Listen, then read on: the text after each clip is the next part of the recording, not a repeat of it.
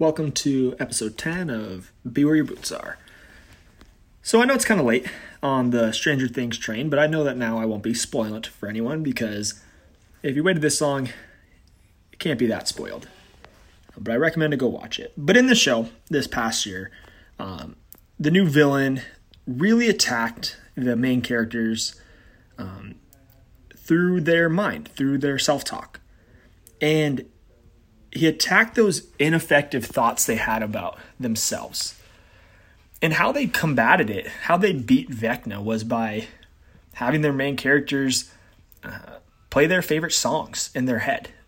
Um, so they had it on their Walkman at the time, and they'd play the song. So the Running Up the Hill song was like the song of the summer this year because that was played in every episode and every big moment.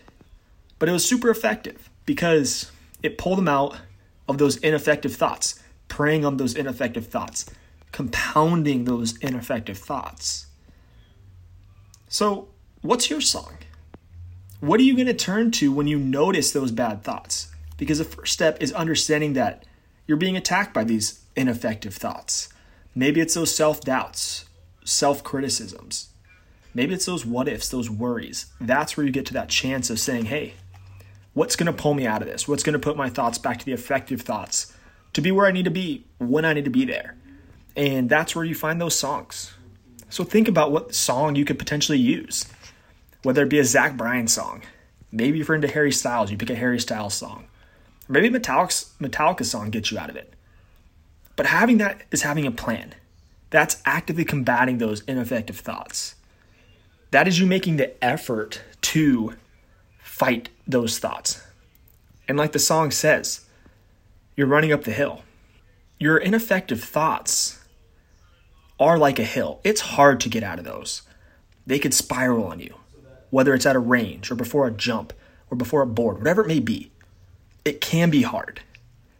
So pick that song, create that plan, have that idea. Because once you notice those ineffective thoughts, that Vecna pulling you back, what are you going to combat it with? What are you going to? And a song is one of those ways to do it, whether it's through singing it, whether through playing it, putting your attention onto something else so you don't put your attention onto those ineffective thoughts. Be effective. You have control over that. And that's something you want to have in your tool belt. It's another tool to combat something that you want. And if you're going into a fight, you want as many weapons as you could possibly have. And having a song is one of those. So have a plan for when you notice those thoughts and pick that song. And as always, be where your boots are.